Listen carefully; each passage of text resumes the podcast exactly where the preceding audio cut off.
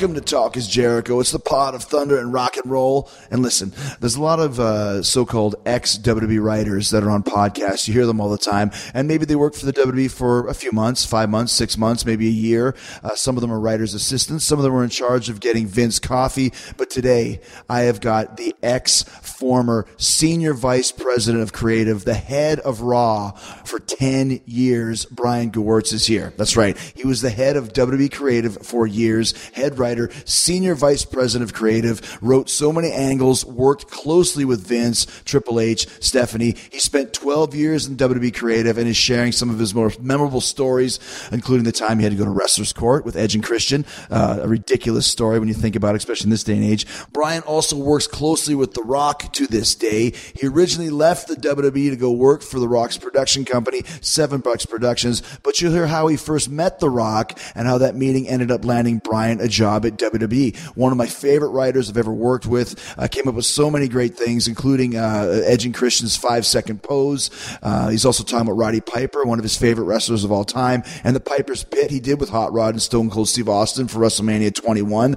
Brian's got favorite celebrity guest hosts from his days writing Raw and SmackDown and what it was like spending the day with Mike Tyson. It's going to be one of your favorite episodes, I guarantee it. Brian is a great guest with so many ridiculous stories about what it was like to be on the inside of the WWE for 12 years. He uh, is going to blow your mind, I guarantee it. And we're going to get to Brian, but first we want to talk about the new collector's edition DVD and Blu-ray of the Resurrection of Jake the Snake, the documentary that's been uh, burning up the charts. Uh, it just came out, and Diamond Dallas Page put so much extra work into the DVD release of this amazing documentary. You are going to want to pick this up, even if you've already seen the film. I did. I love the film, and I love the bonus features. Over 20 bonus features, including a commentary track narrated by Dallas, Jake, and director Steve Yu. And this is one of the best documentaries you'll see, whether you're a wrestling fan or not, uh, to see Jake Roberts battle back from certain death. He was on the death pool for, for a lot of us for a long time, but he battled back and he reclaimed his life, his family, and his career. It's very, very inspirational. It's a powerful story about redemption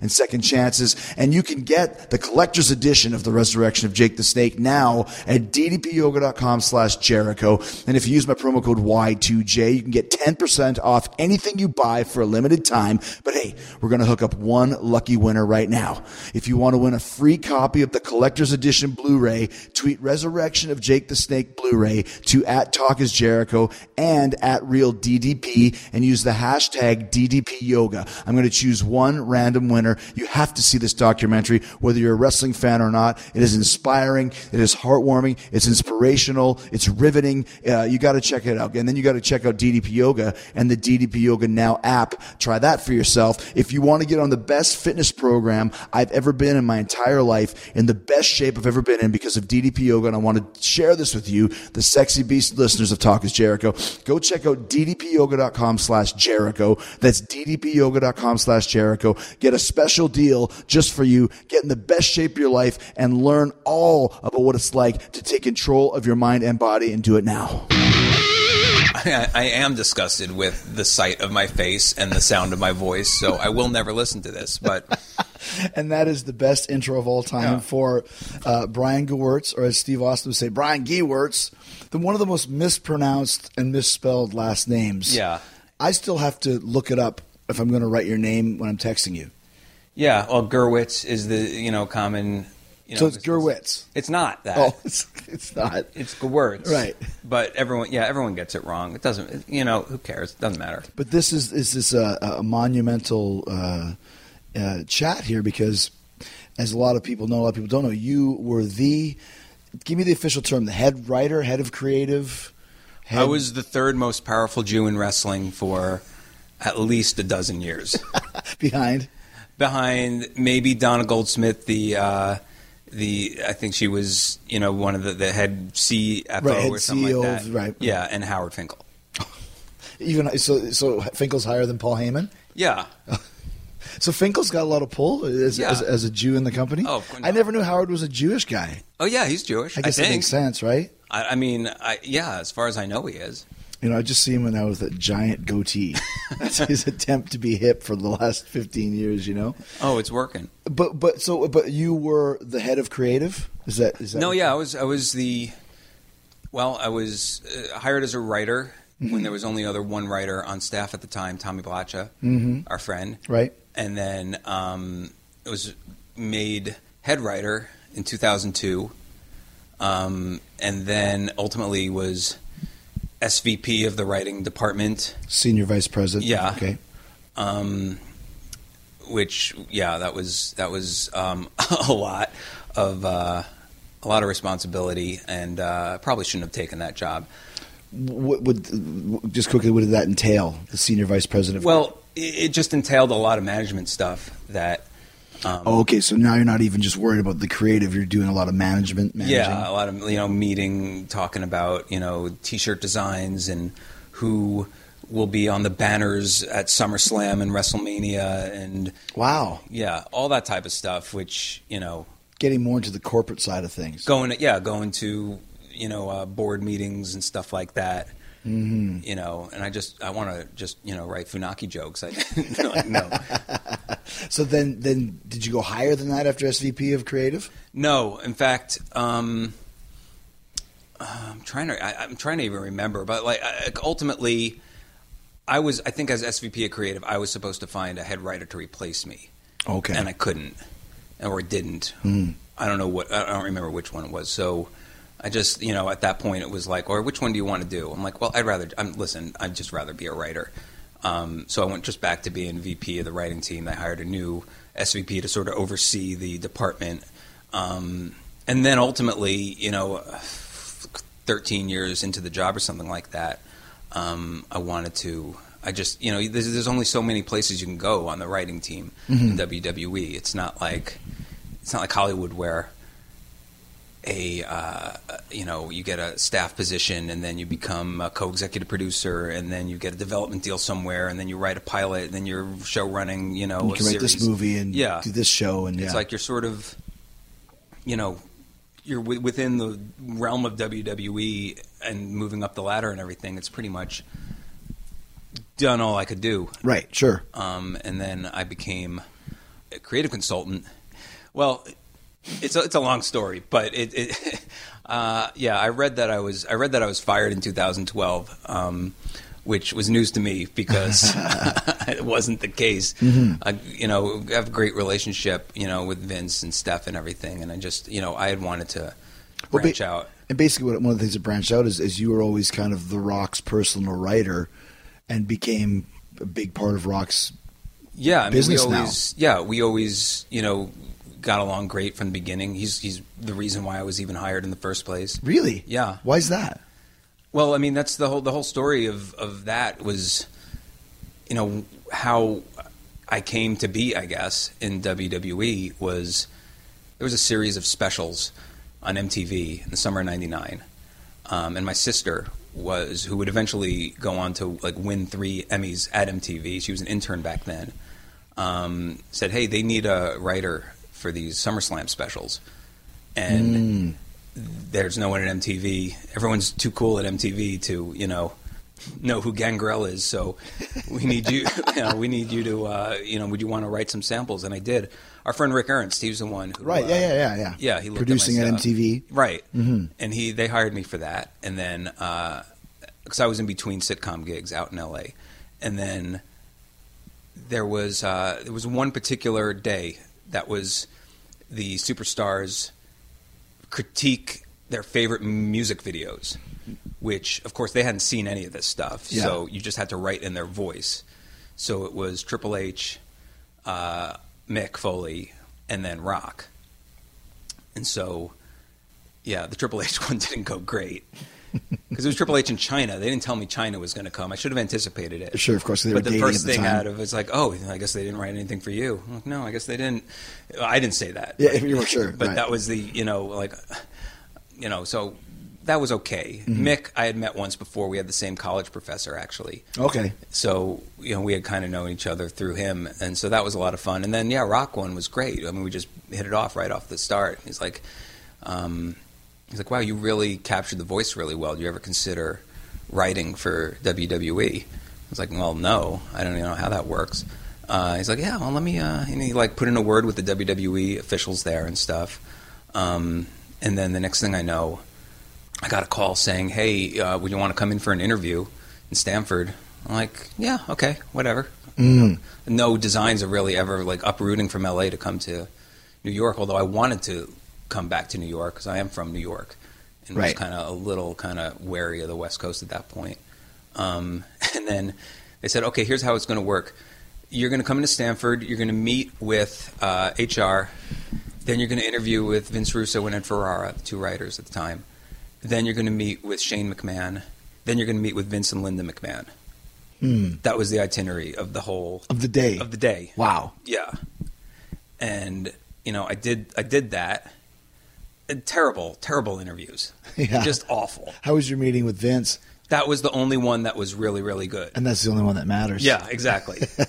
well, because let me just just so people know, when you came in as a writer, I mean, like you mentioned Russo, but this was just the early days of actually having writers. Yeah. it was not like you know now we have teams of writers, and there's a home team and away team, and there's 10, 12. We went to Brooklyn last week, and there was probably 25 writers. yeah, it was a cast of thousands. Yeah, cast of thousands. At that point in time, there was two, and you would be number three. It was Vince and Ed, and then you were coming around, basically. Sort of, yeah. I mean, was, I did the interview, and again, it was a great interview with Vince. I told him the story of uh, I don't know why I would even mention this to him, but we used to have Royal Rumble pools in college. Like fifteen of us would each pick two names out of a hat. Yeah. and some poor soul picked Well and Dunn. Remember the tag team Well Dunn? Yeah, yeah, I worked with them for tons. yeah.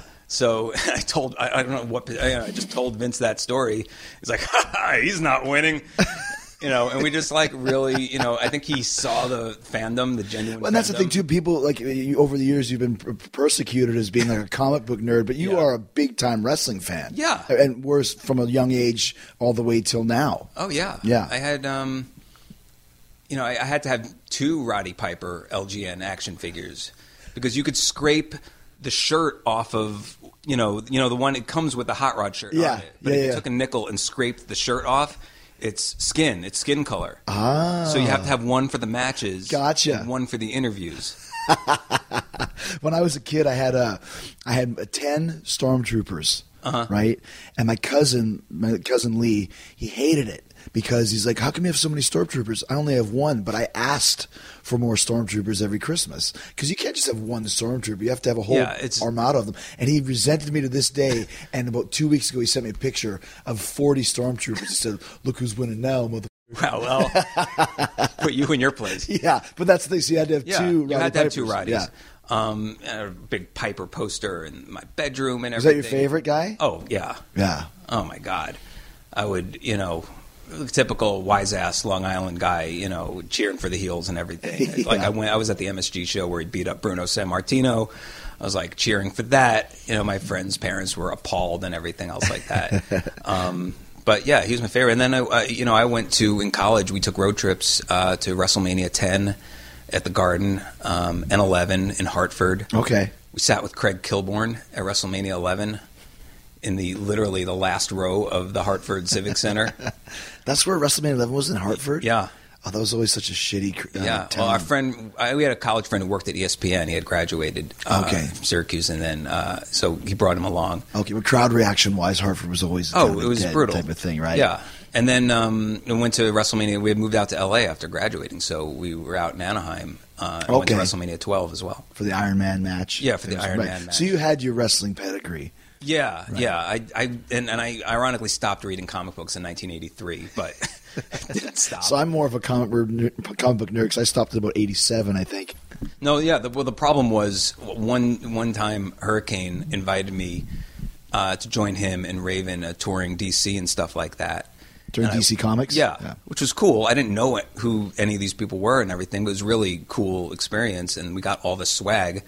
And of course, as like a poser that I am, I started wearing it everything. And then all of a sudden, it's like uh, you're Captain Comic Book.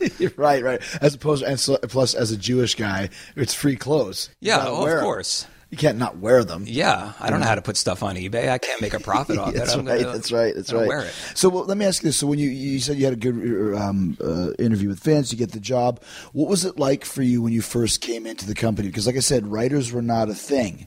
No, well, I didn't take the job at first. Oh, okay.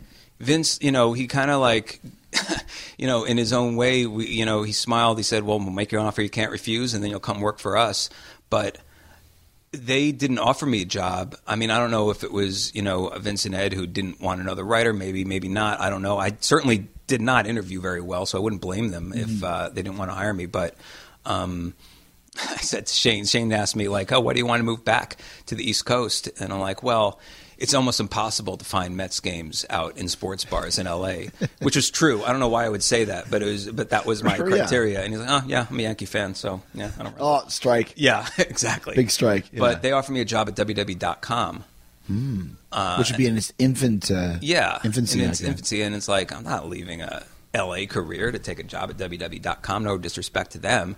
Sure. So I said no thanks, and then I just right after that I got a job writing on a Fox Family show, the um, critically acclaimed Big Wolf on campus. Ooh. you might have heard of. It's kind of a Teen Wolf type thing. Yeah, a teenage werewolf who fights crime in his spare time. as you do. Yeah, and then in L.A., uh, I remember explicitly my uh, my roommate at the time, a huge wrestling fan. He said to me, "Hey, did you hear like uh, Russo and Ferrara left WWF?" Uh, and they don't Right. they don't have anybody and I'm like believe me I would have heard if something like that happened and I went and shower when I got out of the shower there was one message from HR at WWF saying Brian could you call us immediately please um, Wow. there's a situation that you might need to be appraised of right away. And then, like, yeah, they're like, hey, you want to start? You want to start on TV? Go for it. You're kidding me. No, that's- so basically when Russo left, and once again there was two guys. Yeah. So you basically came in ipso facto replacing him as the head quote unquote writer. Well, uh, you know, I came in, I think they left in October of 99. I started November 1st, 99. Right. And um, it was just, yeah, me and Tommy. Tommy was there. He had been there for a couple weeks. Right. And that was it. I mean, me, Tommy, Vince, and Shane were essentially writing the shows and stuff. Were we writing the shows at his house? No, that was it was so weird. It's so much. It's so ridiculously different than it is now. Yeah. I mean, SmackDown would be written Tuesday morning in you know Vince's hotel room. We'd all co- congregate into Vince's hotel room and and you know put SmackDown down. And then I thought that's why like they moved me to Stamford because I thought we'd have to go into the office every day. Um, and then I found it's like, uh, and this did not last long, but it was like, uh, how do we do this? I asked Tommy, like, how do we, what, what's the process here? He's like, oh, you write down your ideas and you go fax them to Vince, and then you show up to TV and you see if he uses them. like, that's it? Yeah. I'm like, what am I doing in Stamford, Connecticut then? So, You could yeah. be faxing. Just Oh, yeah. You could be faxing from anywhere. going to Alpha Graphics in Stamford and Yeah, like right. giving them the ideas, and then you're like, oh, I hope he uses them. Mm-hmm. What do I do the rest of the week? So yeah, then I moved into the city. I subletted my apartment in Stamford to Jonathan Coachman, um, and then like pretty much shortly thereafter that, we were meeting in Stamford every week. The longest field goal ever attempted is 76 yards. The longest field goal ever missed? Also 76 yards. Why bring this up? Because knowing your limits matters, both when you're kicking a field goal and when you gamble. Betting more than you're comfortable with is like trying a 70 yard field goal, it probably won't go well. So set a limit when you gamble and stick to it. Want more helpful tips like this? Go to keepitfunohio.com for games, quizzes, and lots of ways to keep your gambling from getting out of hand. I remember the first time I met you, I thought it was a fan that had come backstage because you look very young and you still do. Yeah, oh, you probably you. look like you're about 12 years old or 15 years old. Well, that was, I mean, it was a very, very big culture shock thing because I'm pretty introverted as it is. Yeah, right. I'm not running up to people and you know shaking their hand and doing all this stuff that you know you're supposed to be doing. so did somebody tell you that? no, no one told me that. Okay. because the only other writer was Tommy, and he was brand new too. Right. You know, and, and and he was like you know really funny and cool and everything, but like he's certainly not like a he's a WWF at the time veteran of like two or three weeks, so Mm. it's not like uh, you know. Either of us really knew the locker room, you know, uh, etiquette, or anything like that. The unwritten rule book that you have to have. Yeah, so I mean, yeah, I was like a just a scared child. So were you going around introducing yourselves to people, or did you just happen to see me in the hallway? Do you remember this? I, well, I know initially um, Stephanie was introducing me to people. Okay. Um, she's very accommodating, introducing me to people. Like, who is this child who is now That's right. the writer of our Stephanie's show? nephew or Yeah. something. Yeah. Um, and No, I don't remember. Okay, I remember What- seeing you in the hallway, and you just Yeah. introduced yourself and say, "I'm Brian. I'm the new writer." And I was like, "You got to be kidding me!" Well, know? I mean, I probably, I probably did take a little more initiative with the people that I was like, that you had watched, or yeah, I, well, I'd Yeah. watched and be like, I bet you I'll be friends with. gotcha. people. You certain guys with the personalities, for example, right? Yeah, and that's I mean that's how it started with you know Edge and Christian and everything. Mm-hmm. Um, you know, all the same age basically. Obviously, same stuff, Yeah, same sense of humor. I knew Rock and Mick, you know, and, and Hunter from the MTV shoot and all- that. So, yeah, but it was I had no idea how Was, much. was, heat- did, did you get oh, how much heat you were going to get? yeah, no clue. That's the biggest difference between then and now. Is like then, if someone like someone, I remember someone saying, "Hey, you got some heat." Or maybe Steph told me, I don't know, and I'm like, like legitimately, like, but I'm delightful. How could anybody dislike me? Right. And then like, and now looking back, it's like, of course. So how are you getting heat that you look back? Well, I mean, there's, there's just the general like, um, who is this kid who's coming from Hollywood, and you know, all of a sudden, you know, especially the veterans, mm-hmm. know, especially when they see me like palling around with you or Edge and Christian or Rock or something like that, and they're not getting used on TV. And it's like I'm busting my. I'm t- t- totally understand where they're coming from. Mm-hmm. I mean, I'm busting my ass. I'm, you know, I'm, t- I'm taking bumps. I'm a veteran in the business, and then some like 12 year old looking idiot Comic with- book nerd. yeah who i mean at the time oh my god i want to just kill my like I, I used to i used to walk around with a yo-yo at one point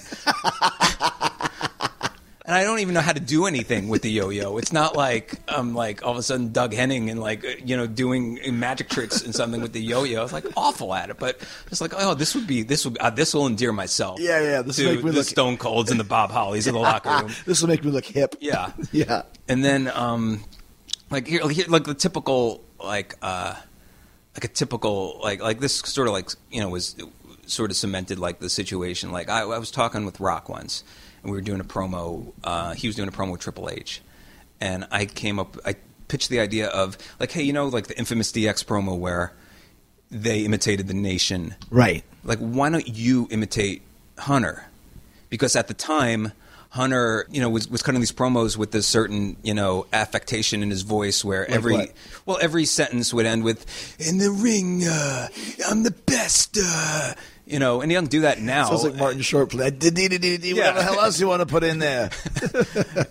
and I just thought like, um, you know, that would be as a babyface, that would be you know funny for Rock to, you know, call him out on yeah, to, to spoof him. And yeah, so Rock likes it. And we, we put the promo together, and he's like, all right, let's pitch it to Vince. And we go into um, Vince's office, and uh, Hunter and all of DX are in there, which I didn't know at the time. And then Rock sets it up and is like, all right, you, Hunter, you're going to love this. Vince, you're going to love this. So, you know, he imitated me, you know, uh, so I go in the ring, and you cutting a long promo. I come in there. I look you in the eyes, Triple H. You know, The Rock noticed one thing about the way you talk. And then I look you in the eye and I take off my sunglasses and I say, Brian, do the voice. Bus thrown under. Oh, yeah. I like, um, well, you know, you are going to have to do it in the ring. So perhaps you should do it so we could hear how that sounds. And then he was like, yeah, but you were doing it so funny backstage. Everybody was laughing. so now it was it's great. just getting built up to where Oh. you have no chance. Yeah, I think I literally, you know, saw the steam coming out of Paul's ears at the time. um, yeah, and I did the voice. I mean, I did it in front of Vince, uh, Paul, Steph, all of DX, um, or obviously Rock, and, and Vince and Rock laughed their asses off, and they ended up doing it. And no one else did. No, no, everyone else was like, I was, you know, Giving you the death stare. yeah, it was like, you know, reporting from war torn Bosnia or something. yeah, exactly. Some horrific occasion, but Yeah. Um, but you know, it was it was you know kind of stuff like that. Of um, Well, that led you to get in heat where you actually got taken to wrestler's court. oh god, yeah, now, wrestler's court, it's not a th- what? I don't know if it's a thing anymore. Someone might have gotten taken to wrestler's court recently, but at the time, if somebody had done some kind of a heinous crime, like maybe sat in first class, Yeah. when you know uh, Tony Garea sat in the back, you would have to sit uh, in front of the whole company and get basically a trial. yeah. Well, I mean, I don't know if it's verboten to speak of, but he- basically, you know, more or less, th- that damn trip to the DC Comics. I swear, I'm, I'm still It's paying the for second it. time you've uh, you've mentioned it. now. Yeah, because I got the you know, I, I as a kid I liked the Flash. That was that was my guy, and Edge, like was at was doing a signing somewhere, and someone gave him a Flash thing, um, and at the time like there was a death in his in, in his extended family, and he had to leave the show, so he was like, "Hey man, I was going to give this to you later, but hey, someone gave me this at a signing. It's a Flash figurine thing. Why don't you take it?" And I think Bob Holly oversaw that. I mean, I'm envisioning him like coming out of the shadows, like Boba Fett Yes. in Empire Strikes Back. no disintegrations. um, and so yeah, uh, myself. This was like literally the day, you know, conspiracy theorist, uh, like you would know that. Uh, uh, it was the day after WrestleMania 17. Okay. After Rock left. Right. So my biggest advocate was gone. Yes, But it was in Oklahoma City. Um, I remember Oklahoma City. Yeah. Yeah. No, I was told you, Edge and Christian, are going to wrestlers' court. Who And I- told you that? I don't. I don't remember who told me. Okay. I don't know what it was. I expected Vince to be like, "No, you don't have to go to that." He's like, "Good luck, pal." Oh, so Vince knew about it. Oh yeah. Oh yeah. probably consulted about it. Probably. Yeah. And and here's how here's how stupid I am.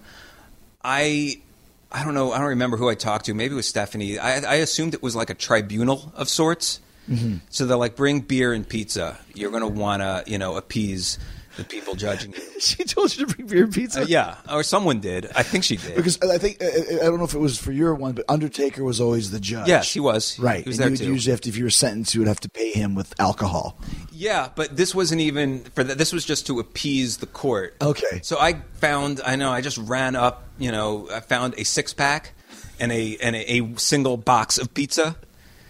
And one six pack. yeah, one one six pack, one box of pizza, plain, and then I kind of just sauntered in, thinking there'd be five people in, and it's every single worker, wrestler, referee, diva, agent, every single the whole crew. yeah, if if if catering was in there, I wouldn't be surprised. Yeah, right, like right, right. literally every single person in the company was in there.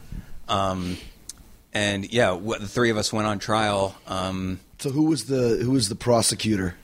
JBL, of course. Of course. Yeah, John and John uh, JBL was like, you know, we're we're taking Edge and Christian and Brian uh, Gerwitz to trial, and again, it just completely idiotically. I don't even remember this. The first thing I said was, "Well, my last name is pronounced Gewirtz, so if we're going to do the sham of a trial, the least you could do is get my name right." Thinking, "Oh boy, they're gonna fuck- they're gonna pop for this." Crickets. yeah, right. Tough crowd. Yeah. and then, um, but Adam and Jay, you know, they're they're smartened up to. And by the way, I'm coming in with my single six pack of beer and What- pizza. It's even more of an insult. Yeah, just complete, completely. Like it's better to not have anything. Like if you would have come in with like grocery carts full of beer, Yeah. they would have been okay. This guy's got some, got some, yeah, got some this balls. This kid's got moxie. yeah, but Yeah. like one six pack is like, this, This idiot.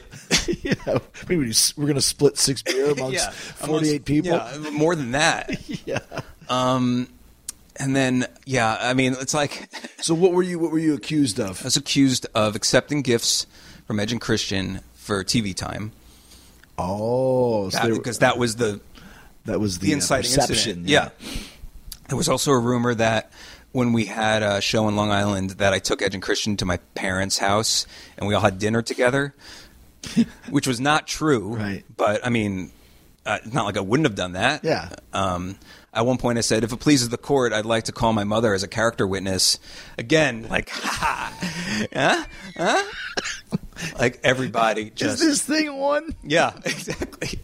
It was yeah. Oh my god. And Edge and Christian are like they came up with like a they had a mock book of like how to kiss ass and you know Right. That, I remember they had some gimmicks where they played it off and it was really funny. yeah they they were Let me like, consult this book, How to Kiss JBL's Ass when he's or something like that. yeah You know, yeah. everyone like roaring with laughter And plus, they're the they're two of the boys as Yeah, well. Yeah, of course. Yeah, who had a modicum of respect. of course yes Yeah.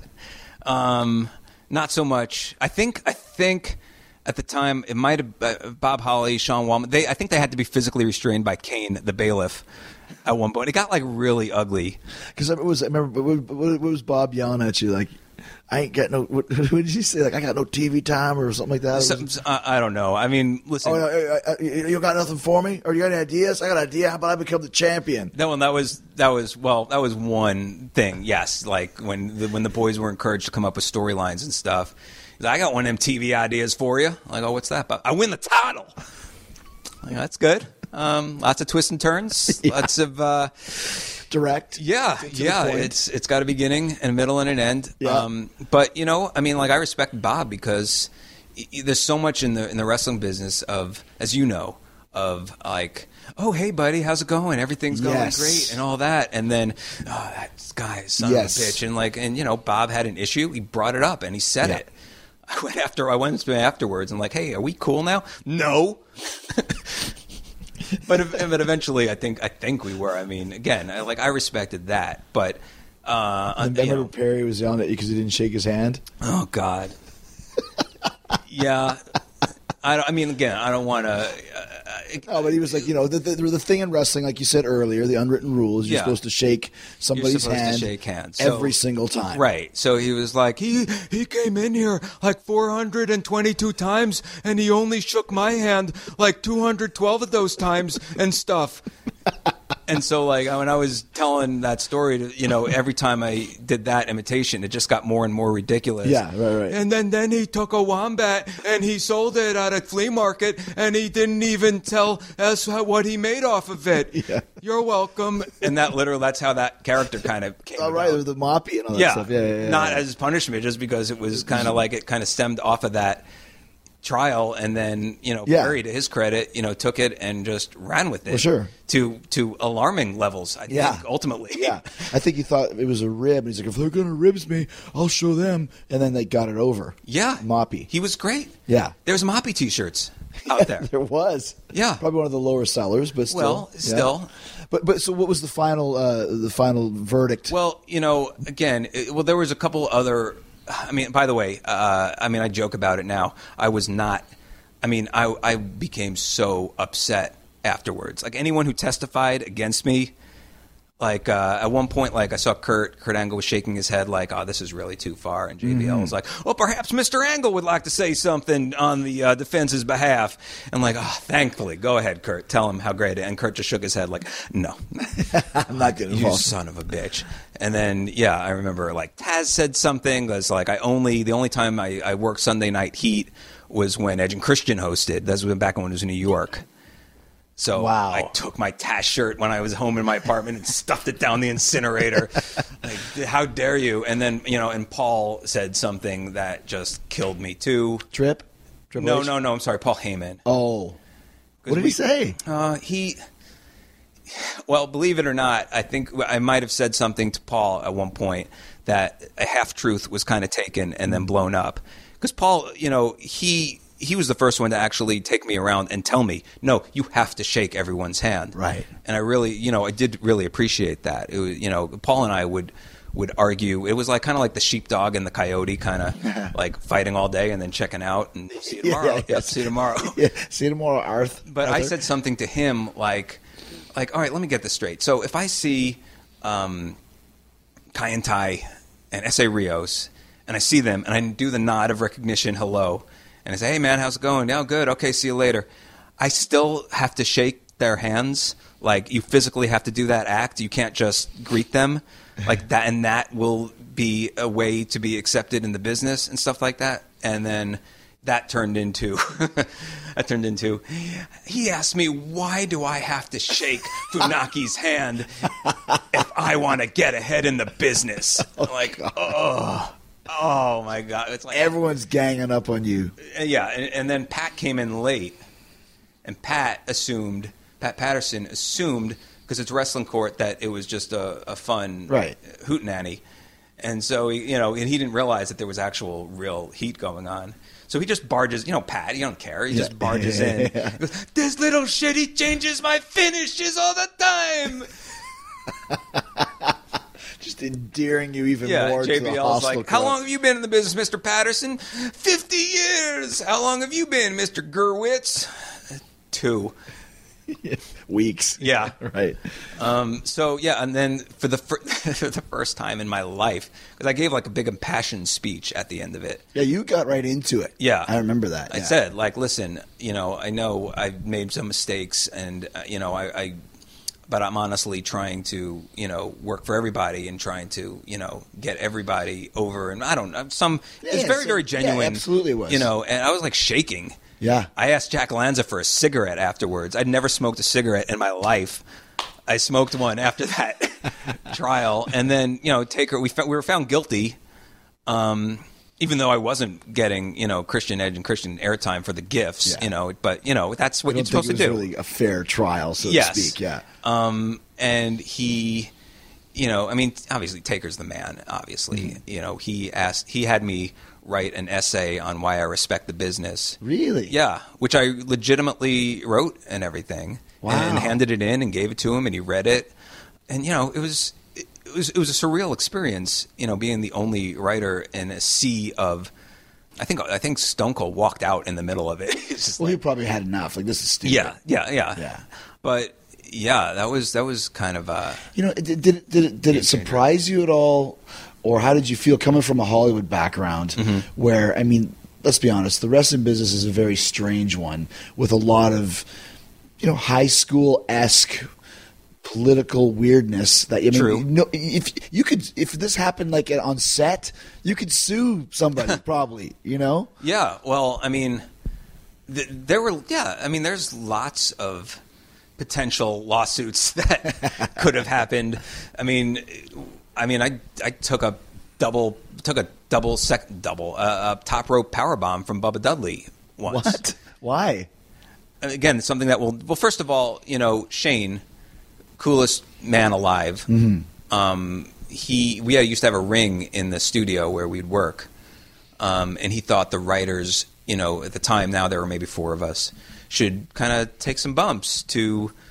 Um, kind of experience, you know, what the boys experience and everything. it's a, legit uh, idea Yeah, totally. You know, yeah. And then, of course, you know, I'm after- thinking of body slam maybe yeah. right Yeah, well, running the ropes and, you know, taking a flat back. Course, like five minutes in, and it's like, I'm nauseous. then I had to sit down. I was. It was, it was so pathetic. Right. Um, but one, th- there's the only time I think in history that SmackDown was uh, snowed in. Do you remember that? I mean Baltimore Yes. yeah SmackDown was snowed in. Uh, the show was canceled, and again, it was just me and Tommy at that point. And I saw Tommy was in the ring, t- taking a suplex. So, like you know, I'm hanging out, put, put, putting putting the yo-yo down for a second. Um, going to the ring. Triangle. yeah, I couldn't even do that. Um, like, oh, what's going on? He's like, Shane's like, yeah, we're taking, we're doing, we're having some fun. Well, what's up? And then Bubba and Devon were in there, and he's like, let's do a power bomb. I'm like, what? Like, yeah, like, um, so like now the boys are kind of gathering around the ring and everything. I can't like chicken out, so I'm like, Yeah. yeah, let's do a power bomb. Um, and again, like today, never in a million years would they let one of the writers like, Untrained. un- oh, completely untrained. Five minutes of nausea-inducing running the ropes. Yeah. Um, Which feels like when you first do it, like you're getting hit in the ribs with a baseball bat. Yeah. Just for people that never run the ropes, it's not easy. No, that's that's the biggest misconception I think. Like from a from a common fan perspective, to Right. th- th- just first of all, like just how hard the ring is. Mm-hmm. Because as a kid, you, you think you're going, oh, I'm gonna, well, I'd love to go in the ring, and it'll be like a big bouncy circus. Right. The ropes tent. will be like elastic bands. Yeah. And the, and the ring will be like a trampoline. Because all you know is from your LJN ring, you know, toy set and Yeah, everything. yeah. Like you have no idea, and it's like looks so much fun. I'm like, this is just ground with a canvas over it. Basically. Yeah. Yeah. Um, and so like yeah, Bubba, you know, Devon lifted me up.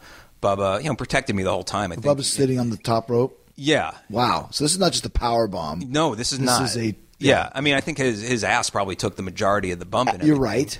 But still, you don't know that at the time. No idea. And then literally two seconds before he jumps off, Shane's like, tuck your head in. I'm like, what? tuck your. And then we're jumping. Uh-huh. And I did tuck my head in. Right. And then, yeah, that sort of, you know, that moment and I always describe it as like people are like, oh, what did it feel like? I'm like, to me, it felt like. You know that scene in Home Alone when Daniel Stern and Joe Pesci go like through five floors of the house down to the right to the basement. yeah, that's that's what it felt like. But it was kind of exhilarating. Mm-hmm. it's funny. I told that story to Seth Green when he hosted because he was you know going to take a bump. Yeah. But as I'm telling it, I didn't realize that Macaulay Culkin is in the room with us. Because he's his buddy and everything. was me. Yeah, no, yeah. Seth was like, "Hey, you were in that movie, weren't you?" Um, but yeah, it was like you, you felt like. Uh, I mean, I was like, that was that hurt, and I, then wind was knocked out of me, and that was awesome, and I'm never doing that again. Right. But you know what was what, what I thought was cool about that because I remember the trial specifically. I remember calling you from a payphone, and I don't know why. Maybe I didn't have my cell phone. Or whatever. I remember we talked about the the trial. Yeah. How angry you were about it. But you know what happened was you gained a lot of respect from that Yeah, to where people like you know he's because I think there's a lot of sympathy towards like like you said like enough already but you took it like a man and that for all of us it happened to me too you have to earn that respect but once you get it you're part of the team part of the family yeah. It was a rite of passage. It sure really, it was. really was. and even taking that bump as well like Yeah. know, that makes you like oh he's he's he's one of the brothers now you Well, know Yeah, you know, it really easily, you know, and believe me, it, you know, in that one act of, you know, spur of the moment, it was like, should I just like storm out of here? well that's what a lot of people would do Back? Yeah, right But like, you know what? You know, again, everything, you know, you put in perspective. Um, you know, could be a learning experience, and you can grow from that and get something positive out of it. Right. And yeah, it, it totally was. And you know, eventually I did. I mean, like you know, Bob Holly and I aren't you know going bowling next week and everything, but you know, much better. It was like much better relationship after that wrestler's court. Yeah. Um, and same with a lot of people. You mentioned before the the, the moppy thing. Uh, what were some of the other kind of the funny gimmicks that you wrote and some of the funny bits that you had that were along those lines? Well, I mean, my favorite stuff. I mean, obviously, a lot of it too was complete collaboration. I mean, Mm. and that and that's another thing too. It's like, well, I'll get into that later. Well, But- the, the point being is you're not writing something. And to this day, I still have to deal with this. Yeah. Where I was in, we were in Brooklyn last week. Like I said, some guy, God bless him, I'd never seen him before in my life, Mm-hmm. hands me a sheet of paper and said, "Here's your promo." I'm like, dude, every time as just as a joke, I crumpled up and threw it back at the guy. Yeah. Because that's not how you work. You sit down, you and me, me and Ed, me and Dave, Mm-hmm. me and uh, Jimmy Jacobs, who's a writer now. What's the tone? What are we talking about? How about this? How about this? How about this? You, like you said, you're co-writing a song. yeah, well, that's very important. and and that's you know there's there's- I think there's a misconception um, I mean among some people that you know they hire these soap opera writers and they come in and they think they know what they're doing and they hand guys pieces of paper and that type of thing and they Mm-hmm. was they want to impose their will and make their imprint and everything else Right. when when people I think are handing you again I haven't you know been in the grind for like a year well a little more than that because I was on the home team for a couple of years but when people are handing you a piece of paper I don't think it's out of like here say my words I Right. think it's we came out of this meeting Vince approved this here's what we got Yeah. but I mean and that's always been my philosophy is the best promos are always like I said sitting down Right. collaborating like hey if if I'm going to hand you a piece of paper it's going to be hey listen this is my first take on this Sure. This is take the it first draft. yes Yeah. take it Jericho it up give mm-hmm. me your thoughts you want to get rid of all of it that's cool if you want to keep some of it that's cool let's take this let's meet you got your you know you go over your match and everything let's meet at 2.30 or whatever it is and let's really put Yeah, this to together. the test so i mean that's really the best way to do it mm-hmm. sometimes you know, especially now, I'd imagine with the three hours and everything, you know, the time crunch happens, and you'd love to, you know, circumvent that by, you know, giving it the night before, which sometimes you try to do. But as you know, in those production meetings, you know, a lot of things, you know, Vince could render it completely. yeah, around and but all the, the best things were always like obviously me edge and christian five second pose stuff benefit of flash photography all that stuff was the three of us sitting down and coming up with crazy things. I mean mm-hmm. my like personal like i love doing that. Coming up with stuff with rock obviously was great. Coming up with stuff with you was great. I love i mean i always had like these little pet projects. Like when Raw and SmackDown split. It was a great, I think, rib on me. I thought because they split the rosters and all of my guys were on SmackDown. It's like Rock's on SmackDown, Jericho's on SmackDown, Kurt's on SmackDown, Edge, Christian, everyone's on SmackDown. And on Raw is all the people that I like. All right, so we got Triple H and Scott Steiner and Bob Holly and you know JBL, JBL, Steve. Steve, Yeah. yeah. I remember like, that split, yeah. So I was like, oh, this is going to be great. I'm going to be the lead writer of SmackDown. They got to do that, right? All my guys are on SmackDown. All of Paul's guys, Paul Heyman's guys, are on Raw. So great, let's do that. And then you know, Paul, you're going to be heading SmackDown. Brian, you're going to be heading Raw. And neither one of you wanted to do that show. Uh, Well, initially, yeah. I mean, I mean, I always, I always love, as you do too, probably the rush of Raw. Live. Yeah, Yeah. I always I compared it to you know I'll nerd out for a second here, but like you know the scene in Empire Strikes Back when you know uh, they're invading on Hoth, and it's like Raw is Han Solo and Leia and Chewbacca trying to get to the Falcon. They're, yeah, running You as it's collapsing behind Yeah, you. The tunnel's The collapsing. Yeah. entered the base, you know, and all that Yeah. stuff. And then SmackDown's kind of like Luke chilling, about to, you know, like yeah, we got to hit Dagobah at some point. Yeah, yeah, exactly. all right, I guess Stop we'll for some burgers yeah. first. Yeah. Um, but that's why you know on Raw the first thing I did when we split when they split the Browns was I gravitated to Booker and Goldust. Oh, what a great com- comedy team they were. Awesome. I mean that that was like that, and then that kind of circumvented into it started as a niche thing, you know, doing the reviewing the Scorpion King and you know doing the bit at 7-Eleven product integration plus. I got a Knicks jersey to give to Goldust so I can keep it afterwards. That's how it, Of course, you know. Um, but then it like you know actually turned into a, a, a real storyline with the NWO, and you know they want Booker, they don't want Goldust. You know it became a real thing because, and that's the thing I think Vince was trying to do when he split the brands is you can't get into your comfort zone too much. Yeah. You got to take on new challenges. Oh, and that's exactly why he had you go and Ron Yeah. Do SmackDown because he knew that you felt comfortable with those other guys. totally, You know. totally, and you know better off for it.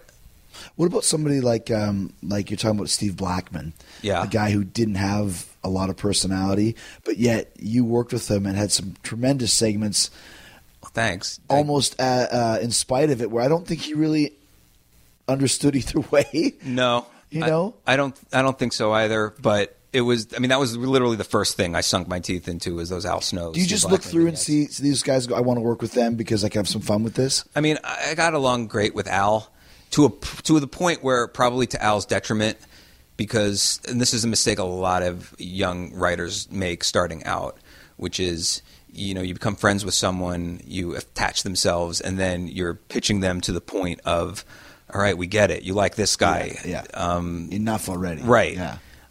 and I was doing that. I think at the very beginning, you know, with, with Al probably, but um, I don't remember. I don't remember where the idea was to team them up. I know it was definitely Vince's idea for Booker and Goldust, but I mean, I think personally, Booker T is might be one of the most entertaining people who's ever lived in this company. I, I would agree with you on that because he, he could do everything. everything. Yeah. he could be serious. He could be, you know, how many, you know, King of the Ring is like a almost like a it's a, it's a mixed blessing because we still kind of, in my opinion, live in this antiquated, you know, universe where oh, I'm the king. Well, I have to go get my Party City USA five dollar crown and cape and walk around with a scepter and stuff. Wade Barrett was the last king and had to do just Yeah. that. Yeah. But Booker took that and Shitty English accent. Oh my god, it was so entertaining though. Yeah. And it's like, hey, hey man, what's this word? Um, it's uh, uh, balderdash. Oh, cool. Balderdash. Balderdash, I say. it's like this is so awesome.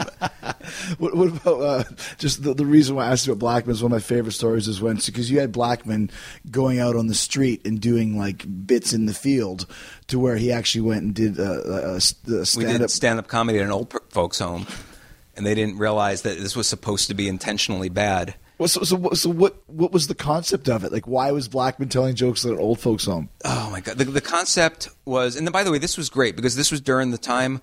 And again, I don't know if it's great, but it's it was great for me because it was like nothing was approved, nothing was written ahead of time. It was like, hey Vince, I'd love to take Steve and Al to an old folks home.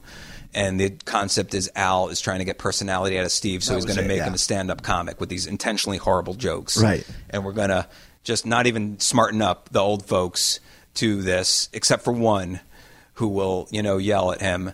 And she didn't get his name right either. So, like, Steve would be like, What is the deal with airline food? I haven't experienced peanuts that bad since Charles Schulz was still alive. Just horrible. And then we would have her, like, say, All right, now say you stink, black man. You stink, black man! and all the other people, the other old folks in the in the place thought that the heckler was ruining the take. So they would go, "Stop! He's good." and then I'd have to stop it and redo it again.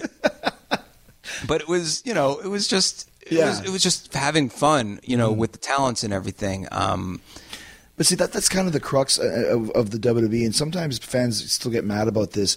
But Vince, as much as he believes in the wrestling product, also is very adamant about the entertainment aspect. Yeah.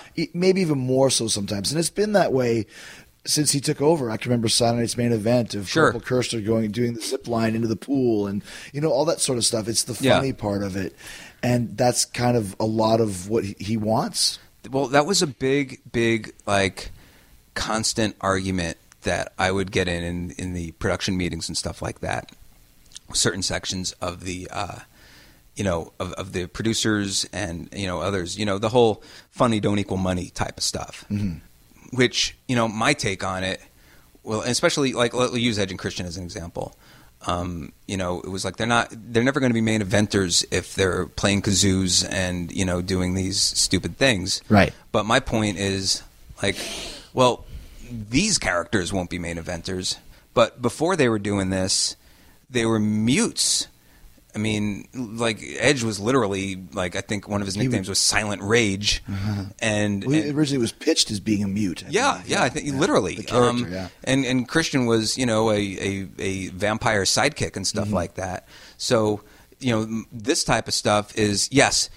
No one's saying you know that Kazoo, Edge, and Christian should be headlining WrestleMania in a singles match. But what you are doing, in my opinion, anyways, is giving them confidence and giving Right. them you know kind of like this air of hey, I can do this. I And if you're looking at the roster of the company, okay, maybe it was Austin and Rock or, or, Rock and Triple H being the serious guys. Sure. So in the variety show atmosphere, those guys were perfect at the time playing the comedy stuff. Exactly, and it was like it was really an example of no one being wrong because yeah, you know you, they shouldn't be you know goofy idiots if they're going to be that. But I, I don't know if Edge would be the rated R superstar um, who you know ultimate opportunist if he didn't have the chops and the uh, And the confidence. and the That's confidence and experience of doing all that other stuff.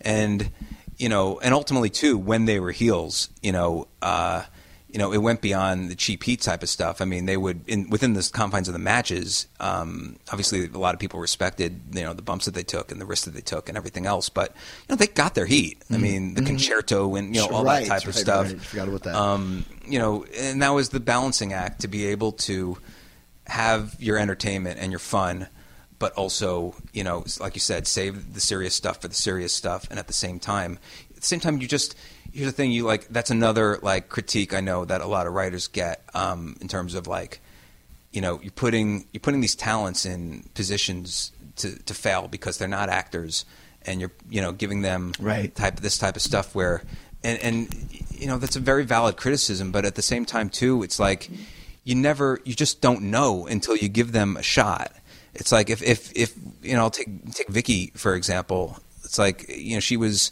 the assistant to the GM and everyone was like what do, what is she doing on on the air like there's there's Right. you know she's just like very stilted in Not trained, not an no, actress, yeah. totally not um, and then little by little is gaining confidence and given more stuff to do and then she's you know generating more heat than practically anyone else in the company Great point. and, and there are people who you do that with and it and it flops tremendously too you just can't continue you know you have to see the direction of where it's going and then be perceptive enough to you know not go in that direction anymore But there's also a lot too, like you mentioned, um, as far as Vince and the entertainment aspect, and you're putting these people in positions to fail. But there's also other times. I remember a bunch of times with you and I being involved, where we were given tasks where maybe other people would have failed, but I think Vince gave us these tasks because he knew we would make it good by hook or by crook.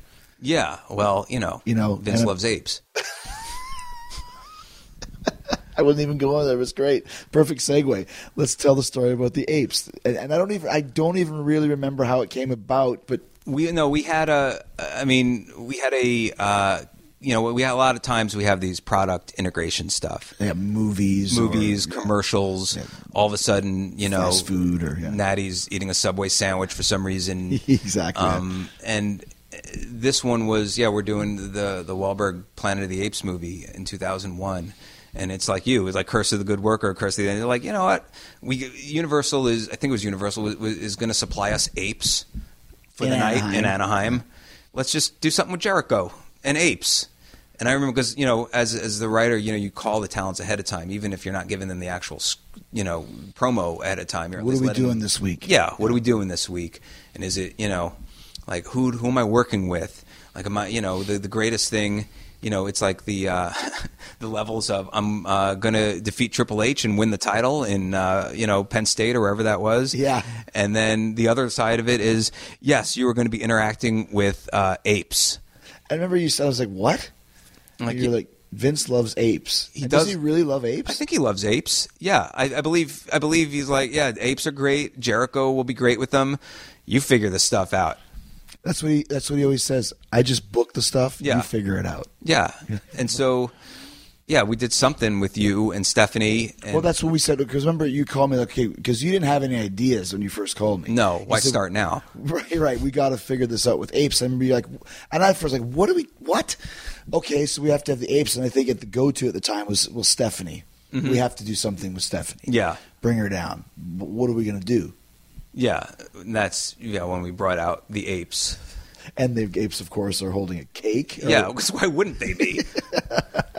or or, or apes got to eat too. Uh, apes have sweet teeth as Yeah. well. I think the the was is just like once again, like okay, what can we do here? Well, maybe we bring a cake down. And of course, everyone knows in wrestling, there's never been a cake No. that didn't have somebody's face end up in it. So I think it was talking about Stephanie McMahon and how you know I, I have a cake for her. And this is paraphrasing, but Yeah. it's like a cake for your cake for you for being like the biggest slut of all time, and because you've banged every and these are real words that we're using. You can Yeah. never say that now. No, I mean, and and probably for good reason. But yeah, but the time it was the Attitude Era, and it's like because you've banged every man, woman, and hermaphrodite in the world today, we had to go to another planet. Mm-hmm. Oh, that's right. to find you new conquests. I had forgotten all this too. I wouldn't have brought it up. The planet was- of the apes. I realized it was this horrible misogynistic promo. Um, Terrible. And that's one thing about Stephanie. She took it great. Oh my God. she was so good at playing that part. Oh, it's natural. There's no rules. You And, and you know what, Steph too. To use the Vicky example, you know, when she was first starting as, you know, kind of like this, you know, innocent, Innocent, yeah. you know, um, just like she's the good one, you know, that type of thing. And then, you know, that one look of that heel turn in December when she, you know, sided with Triple H and everything, and those two, you know, she had that inside of her. yeah, and those, I mean, the chemistry with Hunter and Steph, it's like obviously they're real life married couples in on the screen who don't have, you know, Right. movies who don't have the same chemistry that they have. Mm-hmm. It's great, but you know, like talking about for me, and I know this is just, you know thinking about the apes and and you know the old people's home and everything else like that. Like for me, the most rewarding thing that like that I would do. Like I always when people ask like what is what's the most what's the angle you're proudest of? Mm, good question. Yeah. Thank you. Um, I'll take it from here, yourself. Chris. Yeah. Thank you. It's it's you, Sean, and um, Oh. that angle. I thought about that earlier when we were talking, and thank. I'm glad you brought that up. Yeah, because there's there's no comedy in that Mm-hmm. at all, and that's you know, and that was a real actual money drawing angle of which you know Yes. there are obviously many that have you know I've worked on and everything, but you know to be able to, I mean, that, especially with too Sean because you know I wasn't you know ever really you know close with Sean and everything you know and, and Sean wasn't an active participant. You know he had come back in 2002 at SummerSlam and everything. I'd already been there for a few years and everything. So it was you know meeting kind of introducing myself and proving myself all over again. Um, and then you know to be able to again and this is and, and I wish the like time constraints of the three hour show and everything else like that could, you know, emerge again so that we could do this because a lot of it was just, you know, sitting down at TV Right. and and us three mapping it out. Not only this week, but next week. Next week, there were some days where I'd give you guys a promo, and you'd be like, "Hey, this is great. Let's just do this Yeah. basically with a few tweaks." And there are some days we'd take this and be like, and then you guys just wrote the entire thing. You know what I loved about that too? And people say like, "What's your favorite match?" And I will say, nine times out of ten was the ladder match that we had, Shawn and I, in Portland, Mm-hmm. uh, for the world title. Now, it's not just because of the match, and it was a great match. It's because of the road that took us there after seven months Yeah. to be fighting for the world title in the main event of a pay per view. In the culmination of a storyline that was supposed to be one night. Yeah, Remember, yeah, I do. was- was going to turn on. I was going to uh, screw up the the match between Shawn and Batista, Mm-hmm. turn on Shawn, and then we are going to have one pay per view match, and that was going to be the end of it. Well, I mean, I mean, I don't know if this is the case or not, but I mean, are you and AJ always supposed to be this No. long? And it seems like even- the same no, thing. It's, it, it's, it's another an organic story that unfolds. Yeah. and you've got way more than you thought you had just because of the chemistry and the combination. Yeah, with the actual Right. invested in it. Yeah, yeah, and AJ's was a little bit less story driven, but I remember you, me, and Shawn every week sitting down, and sometimes Hayes was in there too, and just okay, what do we got this week? What do you want to do? Mm-hmm. Yeah. you know, and I love the SummerSlam idea that Shawn had. We were supposed to end up at send off this the the the, the feud at SummerSlam, and I remember Shawn going, "It's not right. We got Edge versus Undertaker. We've got." You know, Triple H versus whoever. He goes, we're going to be third, fourth, fifth down the card at best, and this thing's going to be done in 10, 15 minutes. He says, it's better than that. And came up with the idea of announcing his retirement, and that's when I punched his wife. But you were heavily involved in that part as well. Yeah. You know? you know, it was just whenever, and I really, I don't know if it's the case anymore. I'm sure it is in some cases, but whenever I am the most against the idea of the here's your piece of paper, now go mm-hmm. philosophy of, of doing this stuff because it's always the best. Whether, you know, me working, you know, with, with rock on stuff and, you know, with, with, with, Kurt or you know Booker, anybody. It's just that sitting down mm-hmm. and throwing this out, throwing that out, throwing this out, throwing that out, and, and being able to craft something and then you know have it actually manifest itself Yeah. into something that the fans are into. It's you know that's that's the best way. To do Sure it is. And it's funny too because after you left, there was a big uh, dearth of, of guys that could write funny lines. I still sometimes will text you from time to time. I Yeah. need something funny for this. But you always had the Gewirtz classics like, oh, you're a combination. You're the love child of Mr. T and, you know, Viscera or whatever it would be. Those type of things. Yes, You my- know, you're like a 100% grade A, you know, moose piss or something like one of those lines. Yes, moose piss is my milieu, so to speak. And is that how it works with Rock even to this day? Because you are now like I, I, I could be paraphrasing this, but you're basically Rock's personal writer whenever he does anything in wrestling or outside of wrestling. Well, yeah, I mean, look, we always, we always had a great working relationship, and I always wanted to do, you know, again going back to the, you know, the the, the kind of the WWE bubble in terms of how much you can do. Right. I always, you know, kind of always wanted to do more, um, and you know, it just so happened, like you know, right around the time 2012, uh, Rock, um, you know, started his production company, Seven Bucks Productions, with uh, with with Dany, and they, you know. Are expanding and you know benevolent world domination you know is kind of the uh, mantra and everything and it was an opportunity to like now work on stuff beyond the wrestling world. Um, Sure, of course, You know, TV shows, nonfiction, fiction, scripted, unscripted, what have you, and be able to you know develop stuff, uh, pitch stuff, um, take stuff, and you know, kind of like what uh, microcosm a little bit of you know me, you, and Shawn is being able to take stuff Mm-hmm, with other producers and writers, and you know, expand it, and then you know, hopefully sell it to networks and stuff like that. So yeah, I'm SVP of development now for seven bucks. seven bucks. which is you know, it's just it's just awesome. But when Rock like presents at the Oscars, Mm-hmm. you're writing his stuff. No, I mean it's it's the same formula of of you know at WWE is you know I'll send him an email. To, send but you're working with him. Yes, exactly. No matter what he's doing, you're working with him, like hosting the MTV Awards or whatever it may be. Yeah, I mean, yeah. Um, myself and, and, and Hiram Garcia, like, we're we're like the team, like Gotcha. the, uh, and, and you know, Rock and Dany, like this, uh, you know, team working on all this type of stuff. You know, obviously when he's doing movies and everything, you know, that's I'm not coming no, in and but the live hosting. yeah, the live hosting stuff, and obviously the WWE stuff too. I mean, um, Were, you- were you involved with him when he did Saturday Night Live? Like all the times or the first time? the first time Tommy was there, Okay. I was still like very, very new, and Tommy, you know, had worked at Conan for all those years, so he was the uh, re- liaison there. Um, last year, though, when he was hosting, that was the craziest time. I mean, he hosted SNL. Um, you know, he, always, you know, very encouraging to like, you know, pitch ideas and come up with stuff. And yeah, we pitched. I mean, I we pitched this idea of um, the promo segment, you know, with him and Bobby Moynihan. He playing like an old time wrestler or something. yeah, or- but the idea of like you know taking a typical wrestling promo and just saying really really personal, like you know, Like what? uh, oh, I don't. I mean, it was like you know this guy's got herpes, you know, Brother, Well, that type something. of Yeah, thing, you know. And, and then you know we pitched it to the SNL writers, and then they you know they took it and crafted it, and, and you know it turned into something I thought was just awesome. it was a great. Yeah. uh, yeah. It was it was his best one. it was, it was The just whole the whole show. yeah, I mean, and I was, of course, you know, typical me. I was like convinced it was going to get cut and never make it.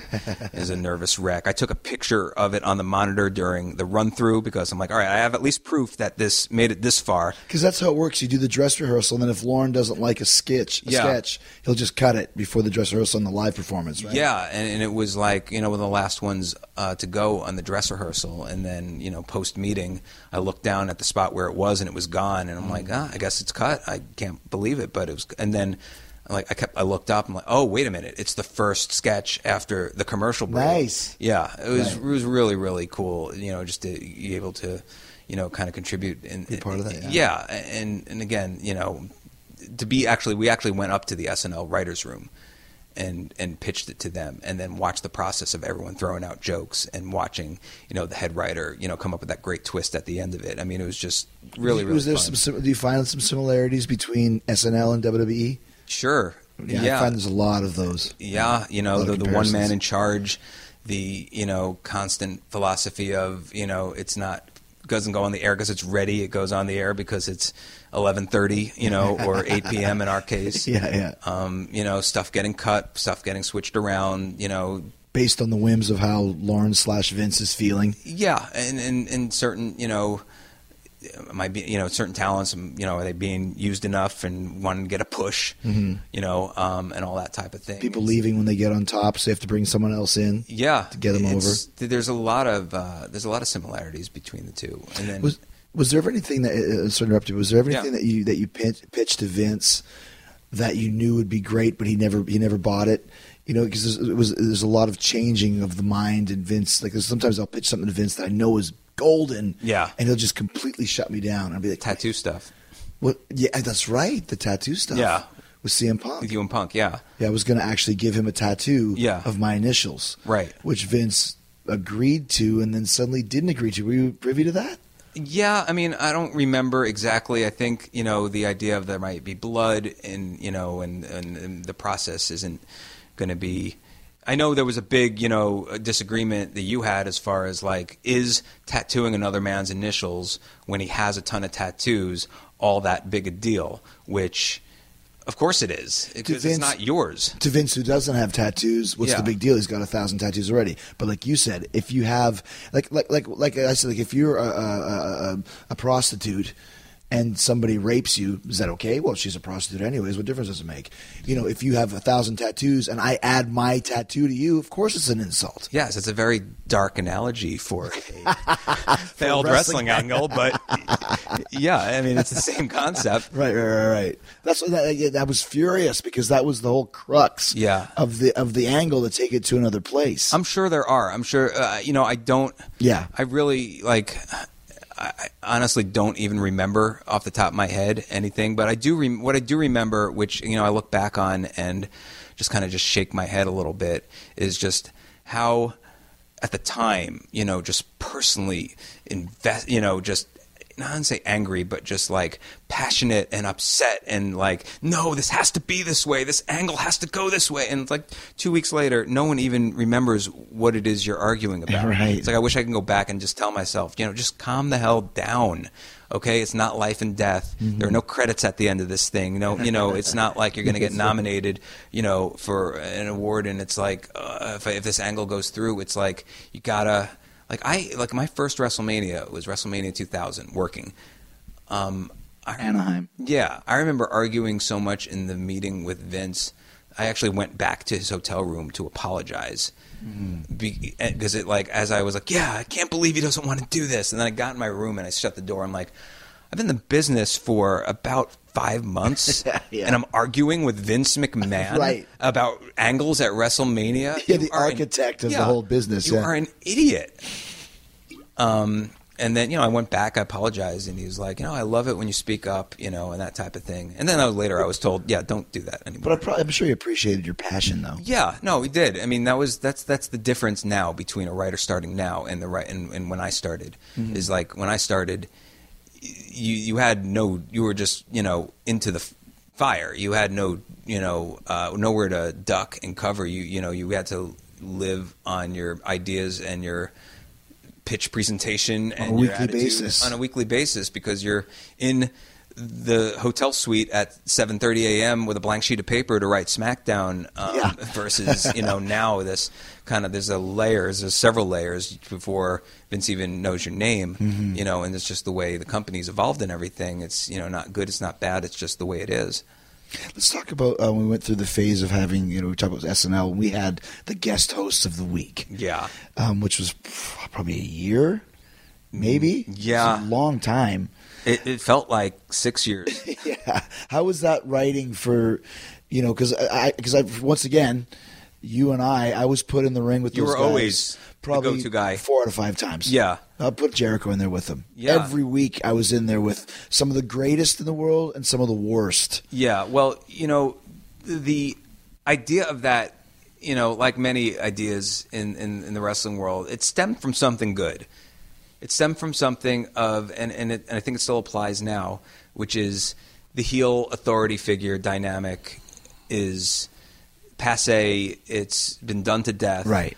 How, how can we shake things up a little bit? And so then, you know, the idea was, well, maybe we have a different legend each week, you know, being the GM and then that evolved to well you know why don't we get a different new celebrity just like snl like snl only better whenever there's that uh, we're like this only better like the last time i think it was like snl only better it resulted in the mark henry cologne skit which if you if you haven't seen that yeah youtube it up Was And- it like one of the mock commercials or something? yeah, it right, was right. Uh, um, the less said the better Yeah, but okay, yeah. um, yeah, so that yeah that started the the trend of the guest host thing, um, which, as you know, some great, some not. The, the, Yes. the, it was it was a very very very trying experience though because as the writer you needed to get on first you had to have a phone call with the publicist of the celebrity and then they would the, worst thing that would happen and it's happened a lot actually is the publicist would say this celebrity wants to do this idea and you'd be like well I don't know if it will go like it would be something that would not Do you fit have an example? or well, just- like, like, all right, well, like Jeremy Piven, for example, you know, it was pitched to us as you know he wanted to wear a Ric Flair robe, um, and I don't know if there was a wig or not, but it was like okay, um, and then that's not if it even was Jeremy Piven, there was a wig. well. How are you?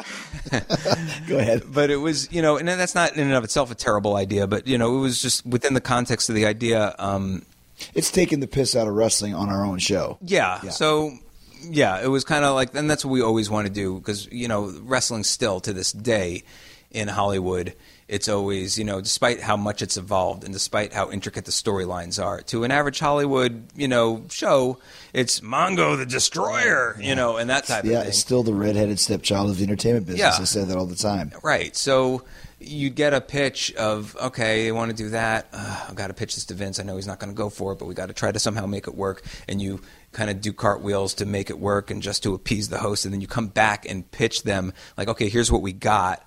And then uh, so often it would be like the publicist or who the agent or whoever it is would be like, we like everything except this one thing is awful and there's no way we're going to do it. And that's the idea they pitched us to begin with. Oh, like, uh, but you know, there were obviously some great hosts. yes. Um, I don't even know if you know, um, and I don't, you know, I don't want to get anyone in trouble here, but, um, but but we will. no, it's not in trouble. It, it's just um, Mike Tyson hosted. Okay, but first of all, my top three Yeah, uh, was Bob Barker, Bob Barker was awesome. Ozzy Osbourne, Ozzy was great. and Tyson. yeah, Yeah. But I don't know what you're alluding to, but at least on screen, what we did was great. But Bob Barker, um, he called me and Dave uh, Kapoor into his hotel to go over the show. We didn't know he was going to do that. He was in Chicago late at night. He's in his silk pajamas. He's got his manager, who is I think older than Bob was yeah, at the time. Henri. Yeah, Henry. Yeah, yeah, Henry. And, and and we are going over it, and it's like, you know, again, it's like, oh well, you know, the plug for the book, we have it as a as a dot com thing, so we got it there. He's like, I don't want it on the internet. I want it on the show. yeah. Like, uh we're not getting by. Not, Yeah, yeah. nothing's going by Bob. Right. But I had actually, because I was a huge fan of his, actually read his biography before meeting with him. So I'm quoting like, oh, like when you trained with Chuck Norris and became like, oh, you read Priceless Memories. Would you boys like some wine? I thought uh, Chicago notorious for being an, like a, a- The best crowd the ever. best crowd, but Yeah. also being very. They like what they like, and they don't like what they don't like. Sure. And I remember thinking to myself, I might have even told you, I said he's going to get destroyed out there, like Bob Barker. And I'll tell you what, he had that crowd in the palm of his hand from the moment he walked out on That was my favorite guest host episode. I, I, I, that was my favorite thing because at the Yeah. time, I remember I was the, I had no country for old men, no Yeah. humor, the biggest rat bastard, and you were pitching this, and I remember saying, Brian, this is comedy, and you're like, it's okay, you haven't done comedy in a year. And I was so like not into it, and then you finally said, you know, you got to do this. It's going to be great, whatever you said. And then that's when I went all in. Okay, I'll put the name tag on my naked chest. right, but you were not acting funny within the context of the. That's skit. right. I was just angry. You're just staring. I mean, Yeah, he's angry. improving like, "Oh, look at this! He knows his Yeah, name now," right. and that type of thing. That's right. So yeah, I mean that's that's the key. Is like there could be you know the best comedy is not when you know I sometimes like I've always had a pet peeve sometimes with. Um, you know, in WWE, sometimes comedy, you know, turns into funny noises and sound effects, and, Right, you know, sure, sure, stuff sure, gets yeah. affected and all that. And it's like, you know, the best comedy, like we have similar comedy taste and everything, you know, and it's like subtle and Well, the number one rule when you do groundlings is don't try and be funny exactly, because it's never funny. exactly. You know, how are you? That's it. Don't do that. And if you were looking at Bob all cross-eyed and like you know shaking your fist and everything, oh, it would have been horrible. Yeah, it was just straightforward. And then I remember a week or two or a month or two afterwards, I had to do something when uh, when Trish was the guest host. Yeah. and she mentioned Bob Barker, and I had to look in the face and go, "I will take on Barker." Anytime, any place, anywhere, and I could not get that line. I was laughing so hard. Like now, I'm such an asshole. Now I just I want to kick Bob Barker's ass. Yeah. it's for real, you know. But so talk so talk about the Tyson thing though. So, well, the Tyson thing. Well, first of all, you know, I mean, I spent probably, I think, all of 1987 trying to beat him and punch out. You know, like every Mike other kid. Tyson's Punch Out, Mike yeah. Tyson's punch out. Right. Yes. Um, and you know, so he was there. Very, you know, he's a huge fan. Super respectful. I super remember, yeah. respectful. Yeah. and and up for anything. And he was supposed he's supposed to hit you. That was the culmination. Yes. as as these things often turned into at the time. Right. Um, and so, so like at some point, because again, it's like crazy running around. It's like Larry Sanders Muppet Show. It's like just crazy backstage. and one of the writers come up to me and it's like, "Hey, um, I don't know if you know this, but Mike uh, Mike Tyson, he kind of needed to take the edge off a little bit." And kidding me. he he didn't want to do it in his dressing room, you know, with his family there. So I uh, I took him. I'm like, where'd you take him? I took him, and literally as I'm opening the door to the writers' room, I took him to the writers' room. Like, you what?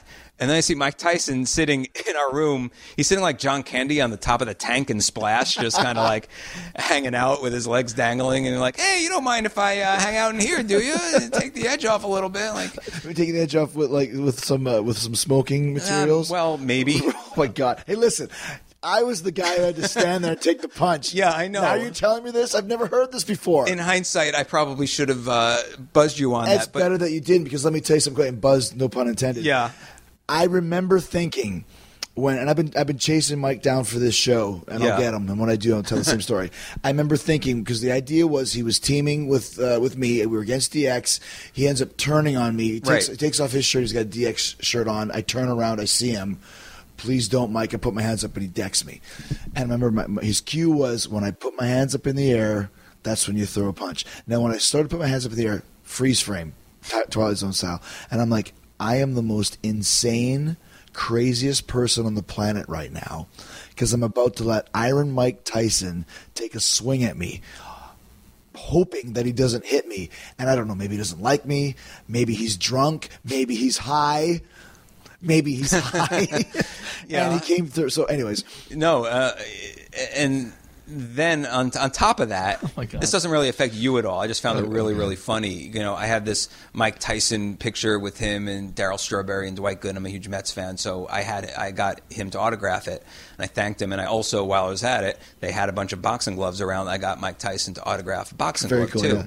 So at that point, there was a writer, very very short lived writer. I think he, I mean, he was just like Nordberg in, in naked. He like injured himself putting his luggage in his car once. He like he looked like my rabbi. Is like very like, but he had a 1985 pristine mint condition Wrestling USA magazine with Hulk Hogan and Mike Tyson on the cover Oh, that he's wow. had in his parents' basement for like 30 years Yeah. and he like pulls it out of the sleeve with a sharpie and he's like and i mr tyson would like to present this for you to sign for me. And then mike just goes oh my god wrestling usa i've been looking all over for this. You don't mind if i take this do you? Okay great thanks everybody bye. And the poor guy is just standing there crestfallen. He's had this magazine for years and like a little part of me was like, you know, should I give him my glove just as a I'm like, Yeah. and like, no, I'm not going to do that. And two weeks later, he was gone. And Anyways. yes, two weeks later he's gone anyway. But yeah, Mike has that magazine now, so it all worked out. Who was uh, who's uh, like some of the worst guest hosts? Well, you know who the worst guest host was. It's, it's the same laundry Al list. Sharpton. Yeah, I wasn't at that show. The NASCAR guys. The NASCAR guys, Kyle something or other and Joey Logano Joey and Kyle Logano. Busch, I think. Yeah, yeah, yeah, yeah. Well, you know, it's it's the same thing. It's it's the analogy with the guest host as it is with with the writers on the show too, for the most part, which is those that are into it and are fans Right. and are passionate about it Great point. get a great performance. Yeah. Those, you know, there there are occasionally some, and that's a big misnomer too about the hiring process. Is oh, you don't want fans? No, no, no, no. You don't want like crazy, you know, Internet, yeah. fans who are going to be, you know, spilling their guts, you know, the second they leave the company. But you want people who are familiar, obviously, with the show and are fans the of product, it. yeah. yeah. It's the same thing with guest hosts. Like you go down the line, everybody who was good respected the business and also was a Right. fan of it in some way. Bob Jackman. Seth yeah, Green, Barker, ZZ Top, all those guys appreciated what we do. Yeah. Ozzy, you know. exactly. Ozzy, actually, here's a funny story just to show. Uh, we had a, a, a live event in Fort Myers last February, so a year ago, and it was just you know it's a, it's a little town. Show up there. I had my kids with me because I took a little road trip with them, and one of the dudes that's our production guy goes, "Oh yeah, Ozzy's here today." I'm like, "What?" He goes, "Yeah, Ozzy's coming." What are you talking about? Ozzy has a house in Fort Myers. Heard wrestling was in town. Came by himself with his glasses on and his hat, uh, his hair under his hat. Sat down and watched the first four matches and split, and no one knew it was him. That's And, great. yeah, he just came to the show. He just wanted to see some wrestling. Yeah. So yeah, but a fan once again. Yeah. But it's the guys that weren't fans that were just there because their publicist told them to be there. Yeah, and or they're plugging something, and, Yeah. you know, and that type of thing. And then you know, obviously that it ran its course. Um, but it's it's also you know it's just there's there's sometimes you know believe it or not we tend to run things into the ground after a while. Believe it or not. Yeah. As as we're winding down, I, I got to hear the story. So you called me the one time. We're in Winnipeg for Raw. Yeah. And I'm like, I remember Benoit was the champion, and I'm thinking this is a no brainer. I'm going to have a, a title match, Jericho versus Benoit in Winnipeg. I mean, we'll tear the freaking house down. It's got to be that. And you call me and say, here's what we're going to do. And I'm like, is it the Jericho Benoit? He's like, no, no, no, no. What's it going to be? Uh, you'll be doing a musical chairs Yes. competition. And I was like, what? Please. well, you know, Eugene at the time was the guest GM.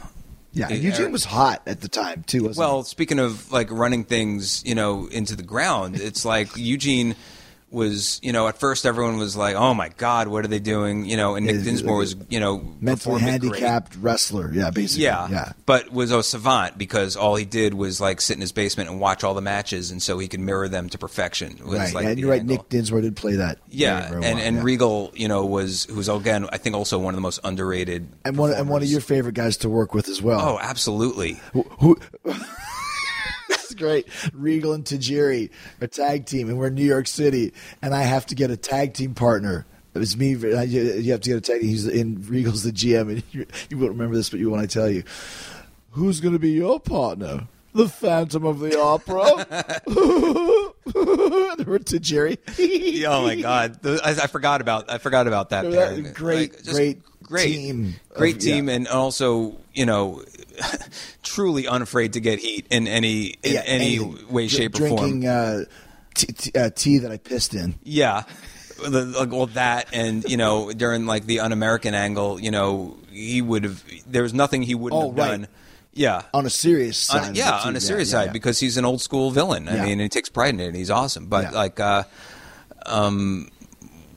So Eugene was. oh the, yeah, sorry, manager. Okay. Eugene, well, no, you know, Eugene was, you know, it took off, and you know, I, at the time they were like, we used to have to do, uh, we used to have to go to live, not have to, but we would go to live events to kind of just experience like you know the live event crowd versus uh, you know see what's getting over and what have you. And we went to one, and Eugene was on the show three different times during the show. I mean, we, I remember going to the producers afterwards, going, "Oh my, this is too much. Too much Eugene. It's too much Eugene. We guess we got a great new character and everything, but it's and you know I, I don't know if you know this, but like at one point I took a three month sabbatical and wrote Eugene the movie, which I think was really good. It was going to be the first. Like it was like a prequel to him, how he entered, you know, and of course, you know, we just threw out the whole he's Bischoff's nephew thing, Mm-hmm. um, and it was uh, it was like a Pee Wee's Big Adventure type of thing with Yeah, Eugene, right. but it was the only because at the time every WWE film at the time was like there's a biker and he's out of prison and Yeah, his wife yeah, gets kidnapped and he's got to go. So must avenge the wrongs that yeah, happened like to his literally family. every single one of them. So you know this thing, you know, Vince was into. He was going to be a character in it. Like everyone playing themselves, and that's why I thought that it would be like, wow, this is like something for the actual WWE audience to. Uh, and, and and you know they were totally accommodating. They let me write it. Um, I, I finally finished the first draft of it, and it was when because Nick was hurt and Eugene came back to wrestle Kurt Angle at SummerSlam um, in in Washington, and I'm like, oh boy, it's my boy, here we go, and he got booed out of the building. they hated him. Something a, a switch like yeah, we get the joke already. we Yeah, hate you it's, now. oh, it's running to the ground. it's running to the ground, and I was like, yeah, we can't make a movie with a character that you know. I remember you were thinking at one point, like it was like maybe we can change it to where he's really an evil genius and he was just working everybody. He's not really mentally handicapped. He was just playing. Well, that's a fool. terrible idea. So I very well might have thought of that. I don't. I don't remember. But And, uh, one more quickly segue. Give me the Candice Michelle idea. oh my god, I forgot about Just that. quickly. Well, okay, so I, I never usually do this, but for some reason, I don't know why, I convinced Candice before she started. I said, "Oh, Candice, this is going to be great. You're going to come in. We're going to do these vignettes, you know, where you're lit, and it's this like really sexy montage, and music's like, uh huh, uh huh, and then finally we build you up and everything, and then finally we interview you for the first time, and you, Candice, you're the first diva born without a tongue." And she's like, "What?" I'm like, "No, it's great. It's like Candice. You know, uh, you're finally involved in WWE, and, and you, you know, what are your what are your goals?" And then you look in the camera and just go, Because people with no tongues, of course, talk that way. "Yeah, they Like talk vamp- like they talk like the Sleestaks from Land of the Lost." Right, right, right. So yeah, and she's like, "Oh, uh, okay." I'm like, "No, no, we'll be okay. It'll be like Chewbacca. Eventually, we'll understand you based on your cadence and everything, and it'll be like really, really good." And I don't know, I don't know why. I guess like I was like cocky at the time. Like, you know, I let Candice, think this for a good full day So of TV rib, and though, everything. yeah. Yeah, Yeah. I'm like, yeah. Now, now I shall be the ribber, and uh, Right. and yeah, and then of course, you know, we told her we shall not be doing that, and never were. But for a while, like, Okay. um, but you know, musical chairs, Right. So yeah. you, you know, so the idea would be, The idea was that Eugene, because he's Eugene, would determine the next number one contender with musical chairs, which you know pretty much everyone thought was a ridiculously stupid idea. I hated it. yeah, I was older. and So Rick was in it, and Jerry with this was Stacy Keibler. This was Lawler. the yeah Jerry was in it. This was the only. This is the, I take pride in this. This is the only segment on Raw that actually in the script I was listed as a producer for Okay. because I work with Fit. Yeah. And you know, obviously he did the physicality and everything, but like me and him were working with the okay, and then Rick takes the seat from Stacy, and then Tajiri spits into Coachman and like all this type of stuff. And Coach was in it too. and, uh, All the Tyson Tomko goofballs was in it. Yeah, and, like, what was not? he like? One of these things is not like the other, right? Yeah, well, you got to have someone like like you and Bob Barker who's like completely out of place. Oh yeah, like, and also somebody that I actually hit with a chair at yes, some point. to yeah, that's win. true Right, too. right, right. And yeah, that ended up. Uh, that's a. I'll tell you what. I'll stand by that. I, I, I'm going to tell you this though, to your credit. I hated it so much because I really wanted to have that Benoit match, and I was like, I was like a uh, like a poo poo face, sucks, stupid. And we went out there, and it was a great segment. It was- it was really awesome. great, and it was so. It it was, the fact it was in Winnipeg, I ended up winning at the end. That stupid crowd was cheering as if I did win the world title. Yeah. it was it was really well done. And that's when I was like, you know what? This is like a Chris Rock routine. You could read it on a piece of paper, and it's not funny. It's the delivery that makes it great. And having that right collection of people in there, just like the Bob Barker, The Price is Raw, with Santino and uh, IRS and Mm-hmm. Yes. Jillian Hall. It was just this great collection of misfits that made it awesome. Yeah, well, you well, you know, everyone knows. You know, Yeah. like WWE is a. Is, it's not. You know, it's it's not a writer's medium and it's not a director's medium. It's a performer's medium. Sure it is, yeah. And and you know, you guys are the ones who have to actually go out there and perform it and make it work and make it not work. And you know, as you are a testament to, and you know, and you know, at least from my perspective, in terms of writing stuff, you know, Rock and and Curtin and pretty much anything like you could like. I don't think a lot Yeah. of this material like that I you know scribed is going to be in the television you know Hall of Fame as you know this great you know dialogue. It's not exactly you know. Um, you know, it, it's it's not. It's not classic Shakespearean uh, repertoire. yeah, repartee. but it's the performance and the commitment and the you know the level of uh, just you know, well, you know what I'm saying. Yeah, it's commitment, yeah. yeah, it's the performance that that elevates stuff and could sometimes you know Mm-hmm. de-elevate it. No, it was great. Well, last question: Who's your favorite uh, '80s WWF character? Well, okay, you know, you I th- I think we're we're leaning towards Irwin R. Schyster as one of those type of things. You always had him in, in as many skits as possible because that was that was hooked me into like like you know it's it's like the heel always has to believe he's actually correct Yeah. and it's even better when the heel is correct because he would be like all you tax cheats need to pay your taxes. And a politician saying that today would be cheered at any rally that he's speaking in. Right, right, right. And But yet, in the 80s in the well, in the eighties, and, and, and and just any wrestling crowd in general, it's like, boo! How dare you suggest that tax cheats, i.e., us, pay their taxes? But you know, it was obviously Roddy was my all-time That's favorite. one. Yeah. yeah, Did you get to work with him? I mean, obviously.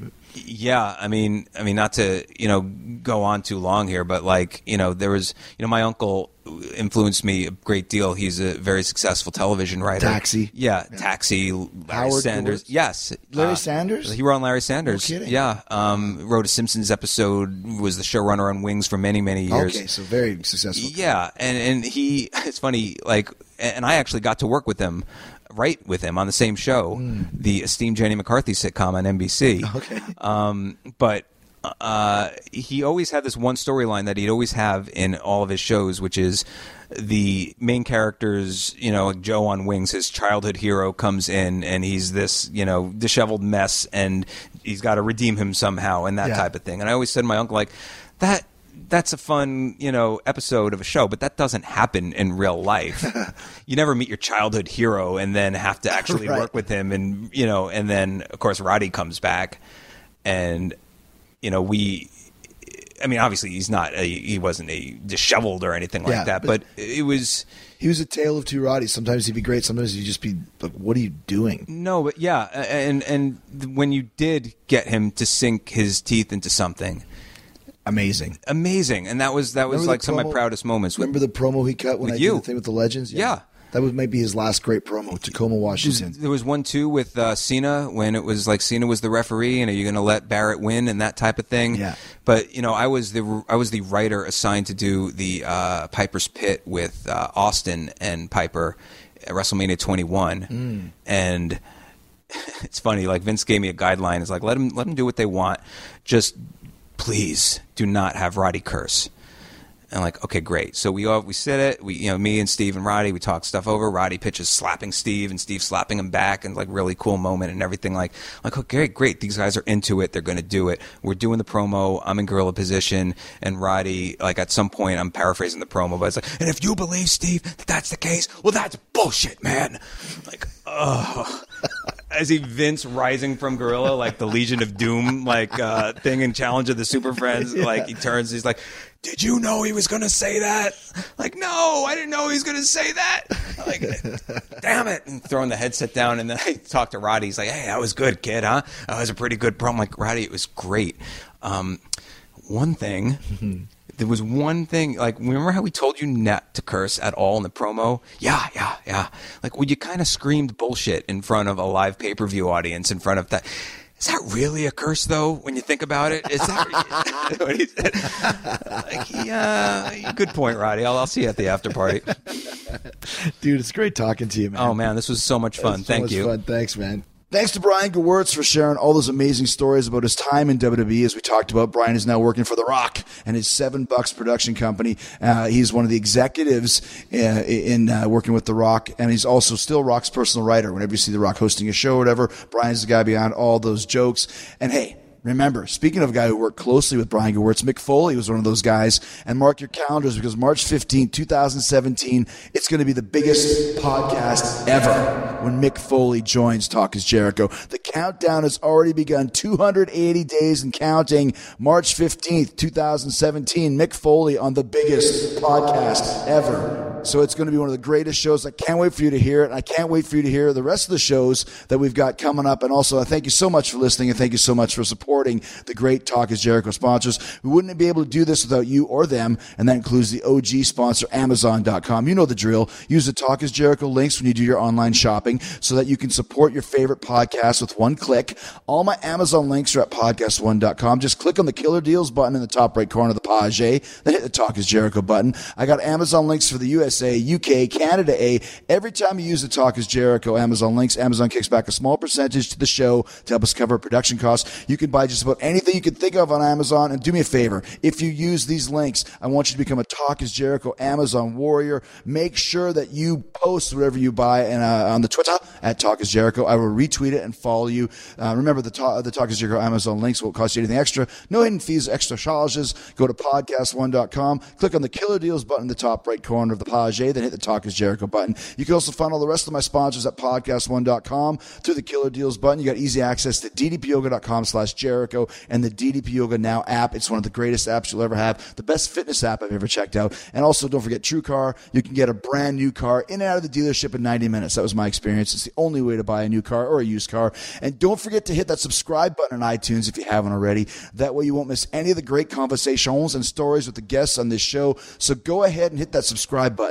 Leave a five star rating and a comment or two. I love reading the comments. Let's get to the toppermost of the poppermost. Let's hit number one. You can help me do that. Thank you so much for listening. Keep listening for the 60 second AP News headlines coming up next. Stay hard, stay hungry, peace, love, and hugs. And just wait. Friday, my best friend Speewee returns. You know how crazy he is.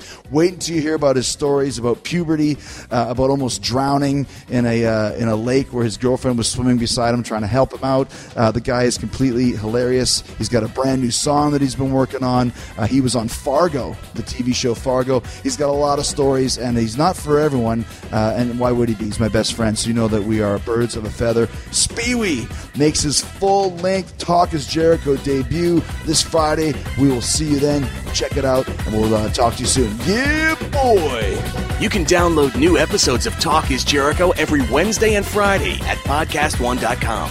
That's podcastone.com.